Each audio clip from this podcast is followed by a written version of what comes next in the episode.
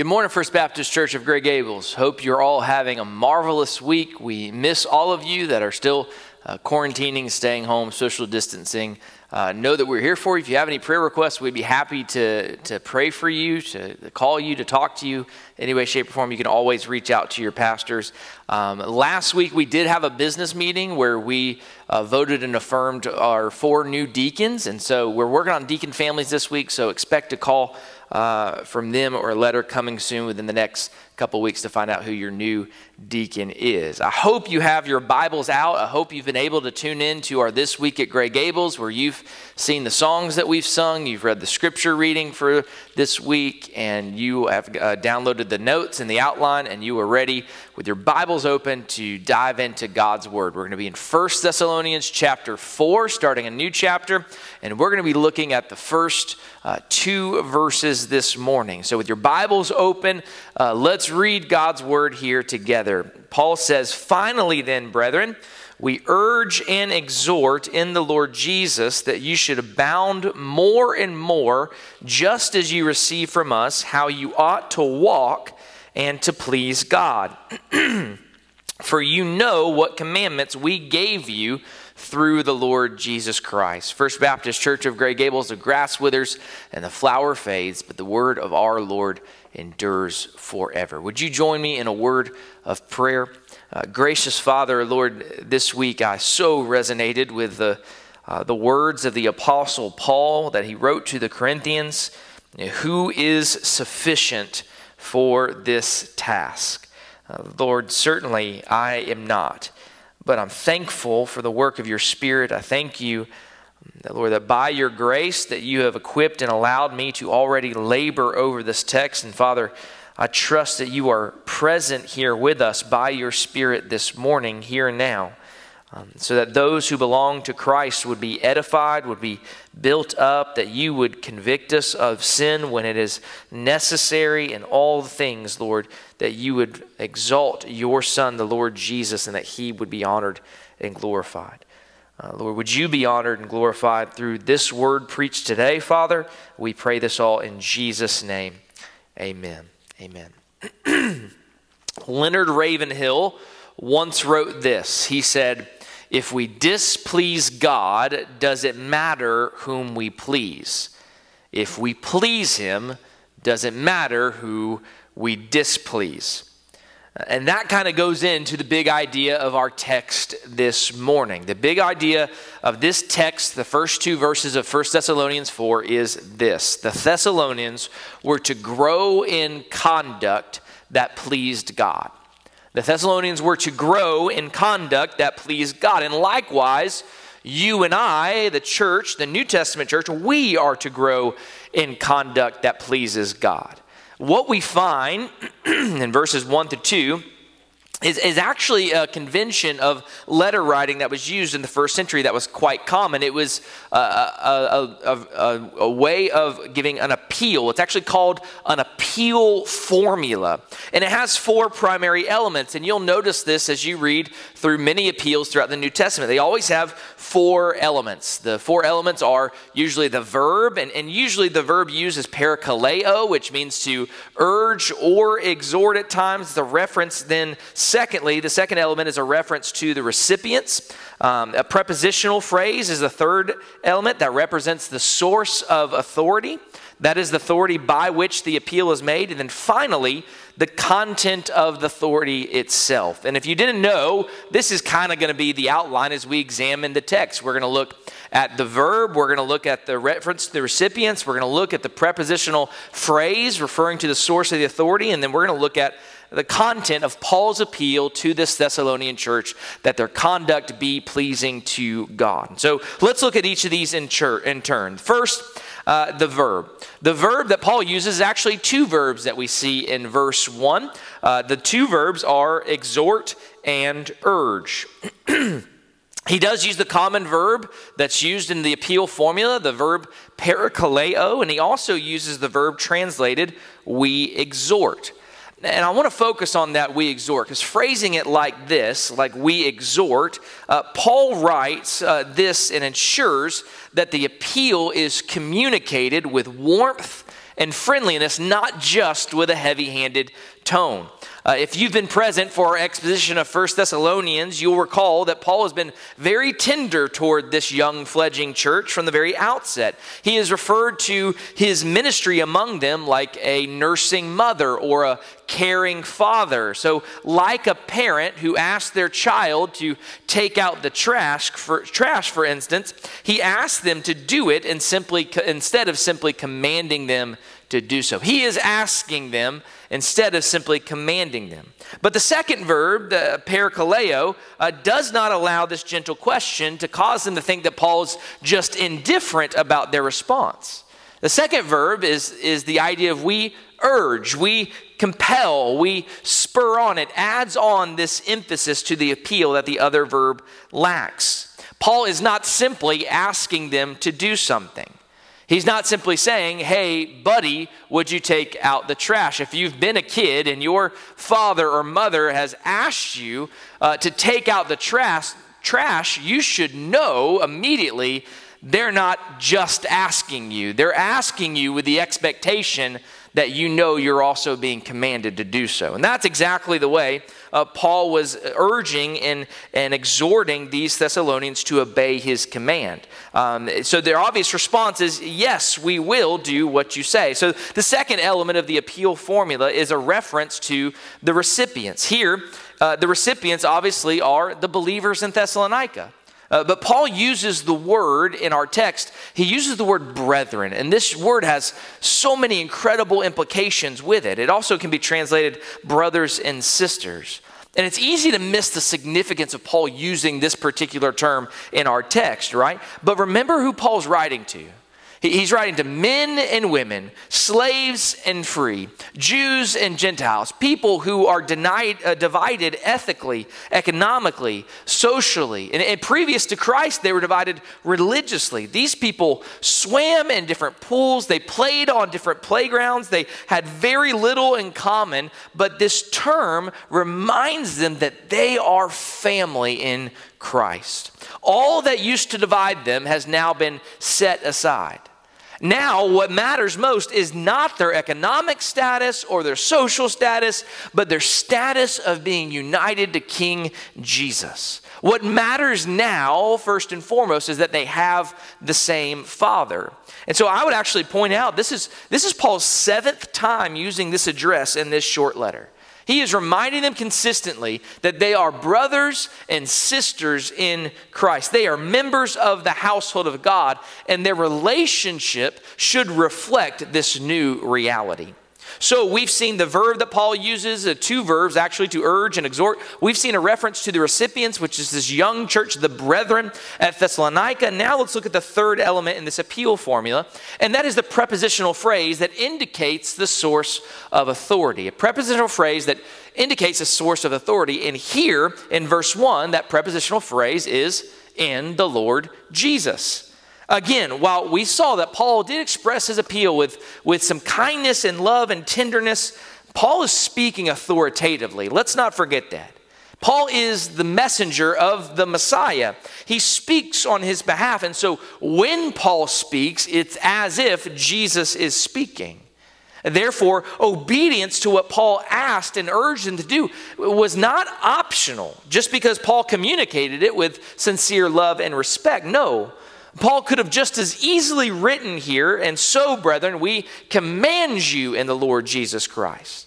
His appeal is in an authoritative order with all the necessity to obey as if the Lord himself had written the letter. And, and so this point's so important for us. In fact, it's so important that Paul repeats his point in verse 2 where he says, For you know what commandments we gave you through the Lord Jesus.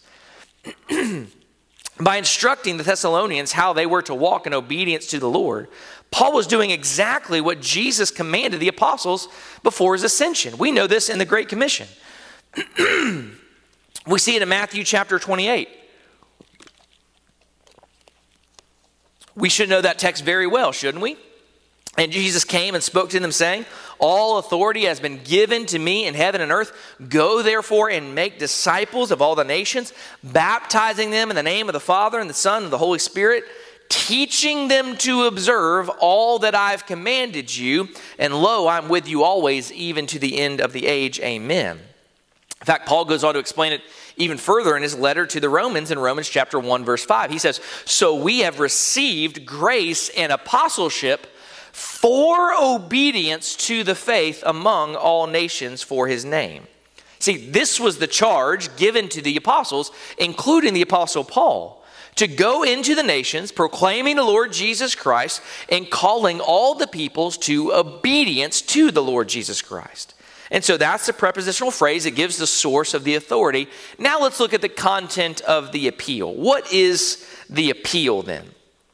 It's the fourth element of our appeal formula. We may think in reading the text that the appeal is to walk and please God, but it's, it, it, it's not just that. He is exhorting them, the appeal is to do so more and more. That's the actual exhortation, to abound more and more. He says, We urge and exhort in the Lord Jesus that you should abound more and more, which actually then begs the question okay, abound in what more and more? And that's answered in the clause that's given, just as you received from us how you ought to walk and please God. Abound in that more and more. Abound in walking the walk and pleasing God. Now, remember, during Paul's brief ministry, before being forced to leave Thessalonica, Paul had instructed them to walk in a manner worthy of God. If you flip over to 1 Thessalonians chapter 2, verses 11 and 12, we read this there. He says, As you know how we exhorted and comforted and charged every one of you as a father does his own children, that you would walk worthy of God who calls you into his own kingdom and glory. From the very beginning, in obedience to the command of Christ, Paul labored to bring about this obedience of faith for the sake of his name among the Thessalonians. Uh, do we see that? Uh, he taught them to obey the gospel. Trusting in Jesus always, church, means following him. And so the Thessalonians must walk in a manner worthy of God and so please him. And just so we're clear, we, we know that walk is a metaphor that refers generally to their conduct, right? We use the same metaphor. We say things like if you're going to talk the talk, then you must walk the walk. What we're saying that, what are we saying when we say that, right? What are we saying? We're saying if you're going to talk like you can do X, Y, and Z, you better to be able, actually able to perform X, Y, and Z. You better be able to conduct yourself in that way. Well, that's the same way it's used here. To walk in a manner worthy of God is to conduct ourselves in a certain way. It refers to certain actions that is behavior that is pleasing to God. So these two infinitives, to walk and to please, they, they form a word pair to serve and communicate one idea. Paul's not saying that the Thessalonian believers must walk a certain way and then they must also please God. No, he's saying they must walk in a certain way and so please God. So Paul encouraged, exhorted the Thessalonians, increase in conduct that pleases God. That's what the passage communicates. Just as they turned to God from idols to serve the, the true and living God, they were to do so, abound in that more and more. But this idea of walking in a manner worthy of God and so pleasing God was a central part of the gospel message that Paul proclaimed everywhere. This wasn't foreign to him, he did this everywhere. In fact, uh, Romans chapter 8, Paul wrote, Those who are in the flesh, cannot please God, but you are not in the flesh, but in the spirit. So the obvious implication there is that those who are in the flesh cannot please God. So if you are not in the flesh, but in the spirit, you must and can, therefore, please God. To the Corinthians, Paul wrote, referring to whether or not we're still in this mortal body or are we with Christ before he returns. He says in 2 Corinthians 5 9, therefore we make it our aim, whether present or absent, to be well pleasing to him. Likewise, he wrote to Ephesians in Ephesians chapter 4, verse 1 I, therefore, the person of the Lord, beseech you to walk worthy of the calling with which you were called. Philippians 1 27, only let your conduct be worthy of the gospel of Christ. Or to Colossians that we had in our scripture reading today Colossians 1 9 and 10. You may be filled with the knowledge of his will and all wisdom and spiritual understanding, that you may walk worthy of the Lord, fully pleasing him, being fruitful in every good work and increasing in the knowledge of God. Do you see that one of Paul's primary concerns is that God's people would walk in a way that pleases him? Uh, this wasn't optional according to the Apostle Paul.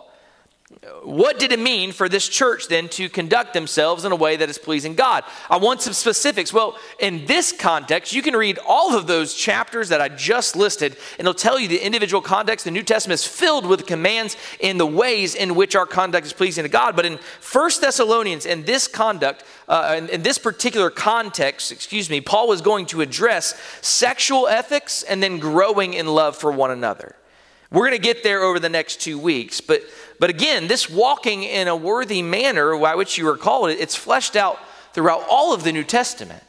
So, for our purposes today, it would have to suffice to say that there is a way that Christians conduct themselves that is pleasing to God, and by implication, there is a way that you and I today conduct ourselves that is not pleasing to God. And so that's the passage, that's the text. But in order to rightly apply this text, I think we need to consider three crucial considerations. Three crucial and critical issues that we need to understand to apply this text. The first is this, and I think it's probably the most important, so we're going to spend a bit of time here. The first is we, we struggle with this idea of pleasing God with our walk. We can admit that, right? We, we struggle with how this is so. We struggle with the idea that our walks in any way, shape, or form can be pleasing to God. You see, we here at First Baptist Church of Gray Gables, we know that God is pleased with us because we've been clothed with Christ, right? That the righteousness of Jesus has been imputed to us and our sin has been imputed to him. Our salvation was accomplished in full by Jesus Christ, and now we are justified. That is, that God regards us as though we have never sinned, and he grants us the gift of Christ's righteousness. Amen. Amen. We, we love it, right? We sing it. It is finished. We emphasize the finished work of the Lord Jesus Christ here at First Baptist Church Church of Gray Gables, and rightly so. But then, okay, what are we to do then with the idea that how we live either pleases or displeases God? Do we just qualify it to death so it means nothing? Do we subjugate the, it to the gospel of grace so we begin to say and hear things like it's not about trying but trust or just let go and let God? I, I want to address this because I have a feeling that what's going to happen is I'm going to cause you to probably have more questions than I'm able to answer. And so let me remind you, let's take a pause for the sermon and remind you that we love talking about the Bible here at First Baptist Church of Gray Gables. And anytime you have a question, you can always talk to me after the service, text, call, whatever you can do to get a hold of me, right? Because what I want to do is I want to now use an analogy from the Old Testament that I think is going to help us really grasp this idea, or at least I hope it will. Again, the question before us is, is in what sense does your conduct, in what sense do your actions, the way we live, please or displease God? How does that fit into the biblical truth that you and I have been clothed with the righteousness of Christ and that God is pleased with us because of his finished work? Well, here's the question I'm going to add that's going to allow for this Old Testament analogy to take place. I want you to think about this were the sacrifices that God commanded the Israelites to perform, were those sacrifices pleasing to him? Were the sacrifices of Old Testament Israel, were they pleasing to God? Well, the obvious answer is yes, right? If you were to read through the book of Leviticus, you read that the sacrifices were a pleasing aroma unto the Lord. Yes, they were pleasing him, but, but this is critical. Hear me, church. They were not pleasing, the sacrifices were not pleasing in and of themselves, as though God really liked the smell of cooked meat. No. Uh, we can have that idea. But, but scripture is clear. For instance, when David wrote in Psalm 51, 16 through 19, he said, For you do not desire sacrifice, or else I would give it. You do not delight in burnt offering. The sacrifices of God are a broken spirit, a broken and contrite heart. These, O God, you will not despise. Do good in your pleasure to Zion, build the walls of Jerusalem. Then you shall be pleased with the sacrifices of righteousness, with burnt offering and whole burnt offering. Then they shall offer bulls on your altar. So, according to David, does God delight in sacrifices or not? Yes, God was pleased with the sacrifices of those who did so in faith. Those who recognized their need and brought God's sacrifices with internal humility, a dependence on God, a trust in Him, those who came sincerely, repentant, and fully trusting in the promise of atonement, they pleased God with their sacrifices. But God was not pleased with the sacrifice itself. Here's what we have to grasp the sacrifice didn't work all by itself. If I came angry, if I came hating my neighbor, if I come disbelieving in God and I offer him the sacrifice that I heard my neighbor say I am supposed to offer him, that was not a pleasing sacrifice unto the Lord. Just because the sacrifice was given doesn't mean it was pleasing to God every time it was performed. In fact, the prophets hammer this home throughout the, the, the genre of the prophets, don't they? that God did not delight in the sacrifices of Israel alone, the very sacrifices that were meant to be a pleasing aroma unto the Lord were actually a stench in his nostrils. Malachi recorded these words in the last book of the Old Testament. This is the Lord speaking. He says in Malachi 1:10, "Who is there even among you who would shut the doors so that you would not kindle my, uh, fire on my altar in vain. I have no pleasure in you, says the Lord of hosts, nor will I accept an offering from your hands. So, so here's the question, and here's kind of the point of the analogy. Was God telling Israel to stop sacrificing? Was that his point in those rebukes? It wasn't the external, it was the internal that was the problem. That's what we need to know. It wasn't the sacrifices themselves, it was the people who brought them. Certainly, in the case of Malachi, it was the sacrifices, right? Because they had brought to the Lord lame animals, blind animals. They brought to him the leftover from the herd they wanted to get rid of. But even that was just an outward expression of what's going on inside a person that does not love or value God. Listen, was the right response then to the rebuke of the prophets for Israel to say, Okay, Lord, you are right. We will shut the door and be done with those sacrifices. That was a real burden, anyways, for us. No. He was telling Israel to offer the sacrifices in the right way. The sacrifices were merely the external means by which their internal faith and repentance was to be expressed. Did their sacrifices please God? No, their obedient faith expressed through the sacrifices would, though. Do you see, church? You and I, our walks in the New Testament church, our, our walks work in the same way. It's not simply sexual purity that pleases God in and of itself. Listen, there are people who do not know Christ who are more sexually pure than some that do. It's not the works that, that God condemns, it's the attempt to merit something in the sight of God. It's the attempt to achieve a righteousness in our own sight before the Lord. It, it's what's been done with the works. So when we see that works are condemned as a means of being reconciled to God, do we therefore come to the conclusion that we no longer need to work? That what we need to do now, since our, our, our works do not merit us anything, that what we need to do now is to completely stop working. We should all just stop striving to be obedient to the Lord. It's not trying, it's trusting. No.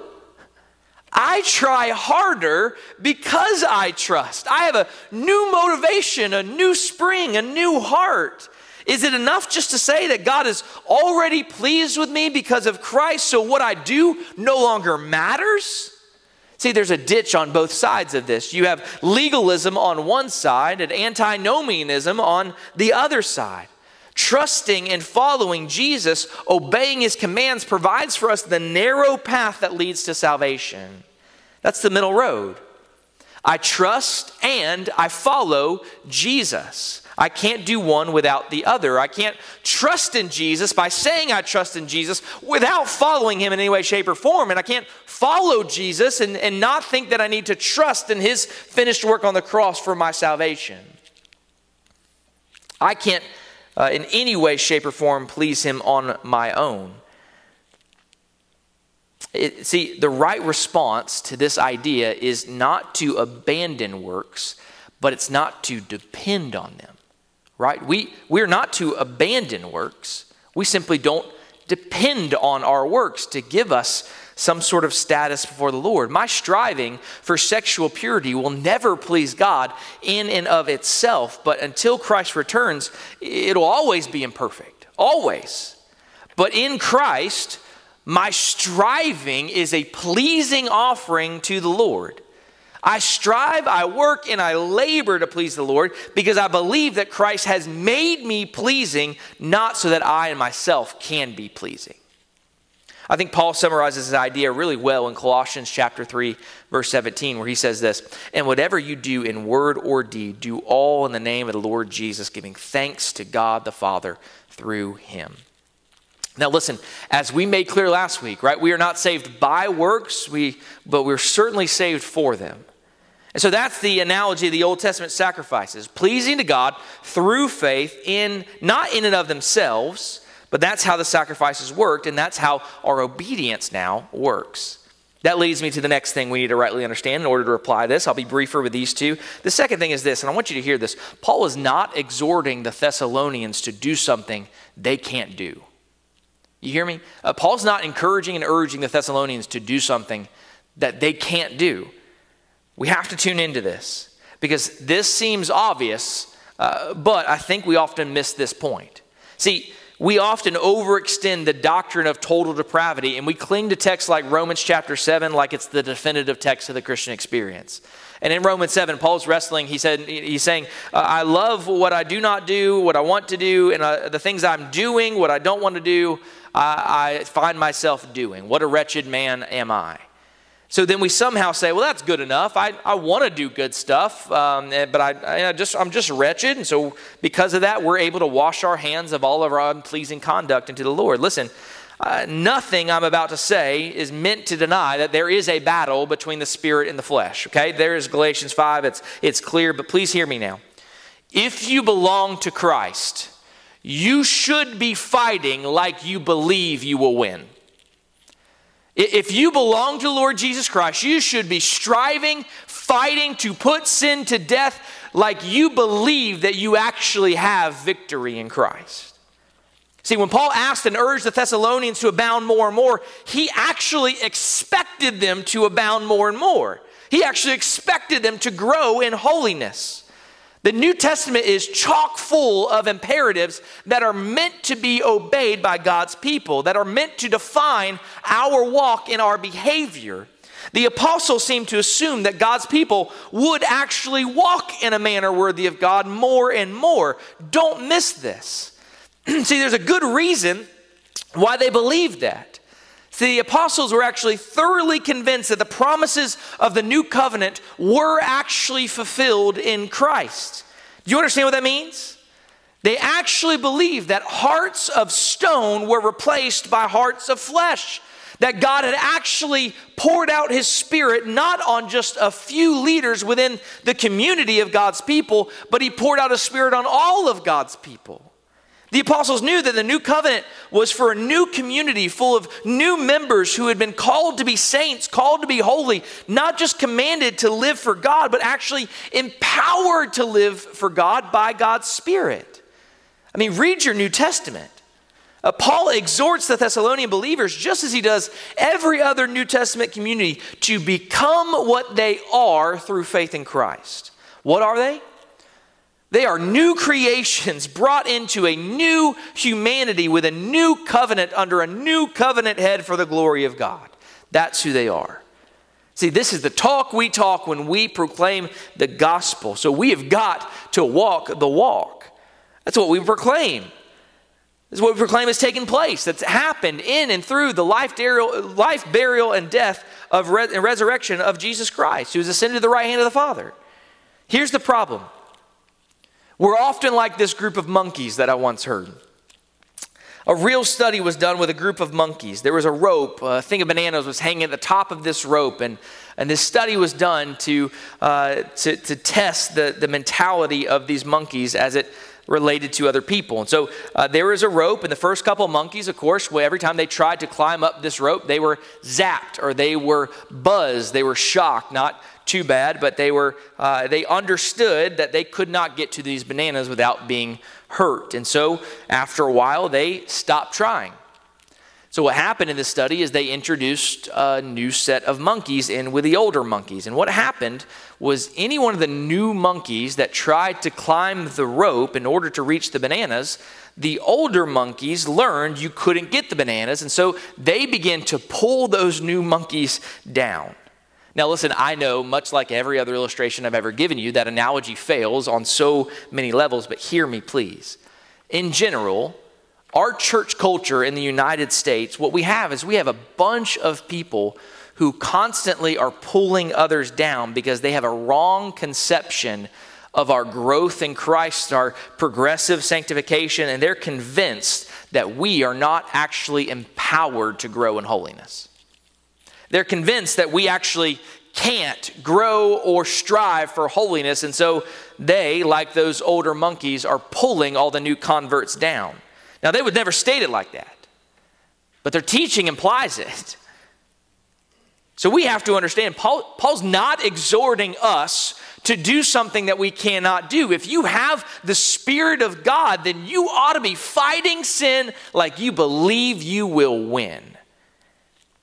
And so here we come now to the third thing we need to understand in order to rightly apply this text. We are to abound more and more. And it, it, really struck me as I was meditating on this passage uh, that when we consider all the imperatives of the New Testament, all the commands, we don't really find brand new ones. We don't find brand new commands. Once you take in, walk in a manner worthy of your calling 101, you have the basic building blocks you need in order to honor the Lord Jesus in your conduct in every situation. See, here's my conviction my conviction is, is that most of our sinful behavior is not born out of ignorance. Most of our sinful behavior is born out of apathy. Uh, most of our sinful behavior is, is not born out of, out of ignorance or not knowing what to do in order to please God. Most of our sinful behavior is because we don't care. We're not desiring, striving, laboring, fighting, or working to please God in any way. And so let me ask you this question When are Christians commanded to stop being exhorted to abound more and more, to walk in a way that pleases God? When is this command over for us? Well, you should know the answer to that, right? When Christ returns. It stops when you go home to be with Him.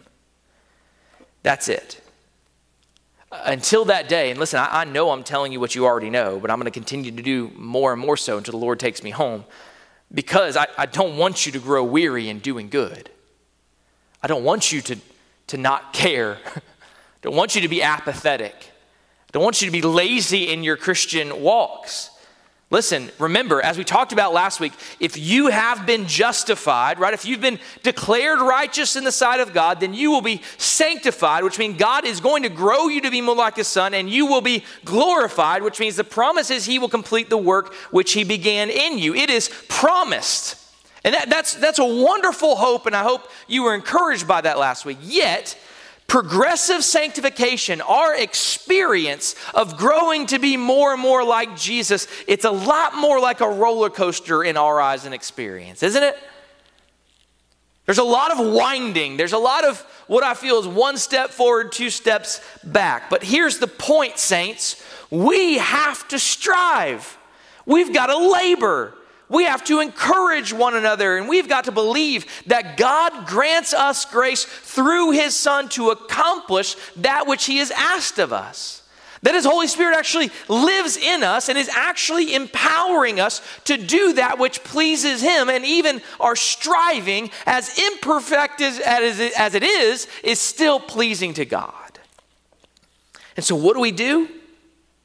What's the charge? We press on, we walk, we strive, we labor, and we fight to put sin to death, and we do so more and more because of this simple truth that's found in 1 Thessalonians 5:24. Because he who calls you is faithful, who also will do it. So, so my question is Have you become apathetic in your walk? Have you, have you stopped caring about fighting sin, putting sin to death? Friends, you are, you are called to always be growing in holiness, growing to be more like Christ, to abound more and more in your walk so that you're pleasing God. My prayer is that you would take that to heart. The Lord would already be convicting you right now, and I, I, believe that He is. That the Spirit of God has probably impressed something upon your heart and your mind, an area in your life where you know you've stopped striving, working, and fighting. Well, friend, in, in that case, you just you pray, you ask for God's grace. You will be reminded that His Spirit actually empowers you to fight that sin and put it to death, and you trust in the finished work of Christ that He's faithful to do it.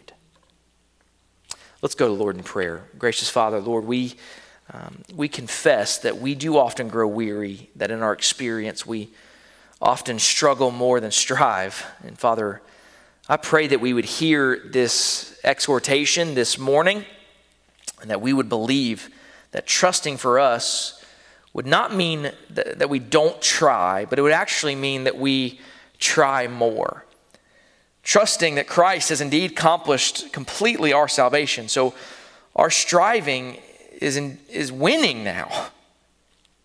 Lord, that if it, it was in our own efforts that our striving would be losing, as we've seen, but our striving is not in our own efforts. It's, it's not, Father, in our own strength, but it's in the power of the resurrection at work in each one of us that has believed on the Lord Jesus Christ. Father, would you bring that to completion, that which you have done in us? Would you compel us to strive all the more, trusting that our prayer is heard and answered, not for our sake, Father, but for the sake of your Son, who is exalted above every other name, the Lord Jesus Christ, in whose name we pray. Amen. Amen. Church family, the invitation is very clear. If you're a Christian, we, we are all on this, this path we call progressive sanctification our experience of growing to be more like Jesus. And we know um, there are so many ups and downs. And so, my encouragement to you is that the Lord would convict your heart in, in some way today to, to examine where you're fighting, where you're striving, and where you're fighting like you believe you will win. Because if you belong to Christ, then His Spirit has empowered you to actually walk and please God with your conduct and behavior and abound in doing so more and more. And so, whatever area uh, that you need to confess and you need to get off your chest that you've stopped fighting and stopped striving in this particular area. Would you confess that to a brother and sister in Christ? And we would love to encourage you and strengthen you. We are not meant to walk on this path alone. We get to walk together with our brothers and sisters in Christ, and I'm thankful for that. So confess that, reach out, and have us pray for you. And, the Lord would work in that particular way in your life. But if you're hearing this and you're not a believer, and you know that there's really, as we saw last week, there's really no evidence that you have any desire to do anything uh, that pleases the Lord. That pleasing the Lord is not even on your radar. You are completely obsessed with only pleasing one, and that is yourself. If that's the case, then, friends, would you hear this gospel message and know that there is a holy, just, powerful, sovereign God who created all things, who created you, who, who values your life. And in creating you, your charge was to bring honor and glory unto him. But you in your sin have failed and rejected, have turned against, rebelled against him in your sin, that you've decided to please yourself instead of pleasing God. And so, uh, if, if that's the case, Jesus has sent, or God has sent his son Jesus to die on the cross for your sins. They perfectly obeyed the law so that you might have life in Him if you would repent and trust Him of your sins. If that's you, uh, then please call out to us. Let us know. We would love to walk you through what repentance and faith looks like in the life of a believer. And we'd love to encourage you in this way. Church family, we love you. Thank you for joining us in worship here this morning. We pray that you all have a wonderful week. We're here for you in any way we can be. Uh, and we praise God for this wonderful, wonderful church. Go and be blessed.